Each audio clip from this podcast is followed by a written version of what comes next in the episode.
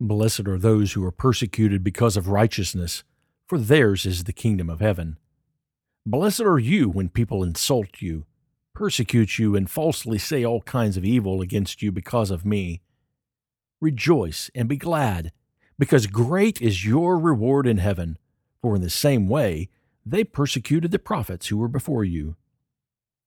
We can't deny that a clearly anti Christian voice and power is erupting in America. Certainly, for most of our country's history, Christians have benefited from a place of power, prestige, and privilege, but the tide has turned. Currently, it seems to be in vogue to discriminate against Christians, but not against other religious groups. But more so, there is a distinctly anti faith bias in our country.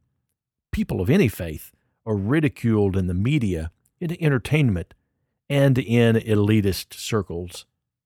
This brings to my mind Paul's words to the young pastor Timothy.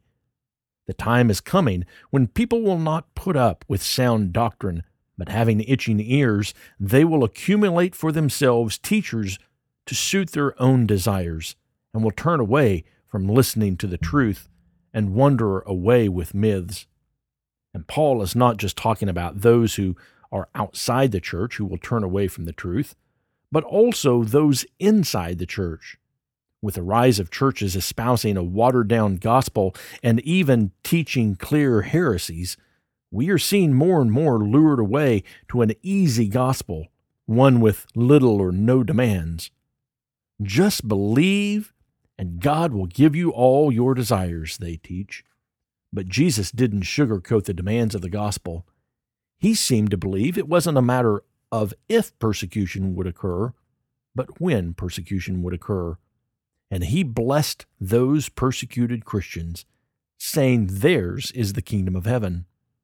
On Monday, you were asked to think back to a time when you have faced ridicule, discrimination, or even outright persecution because of your commitment to living out your faith.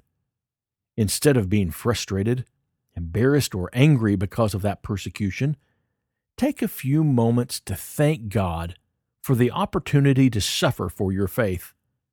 Pray for those who persecuted you. If you are facing persecution today because of your commitment to living out the gospel, pray for your persecutors. Ask God to use your commitment and courage to bring others to the faith.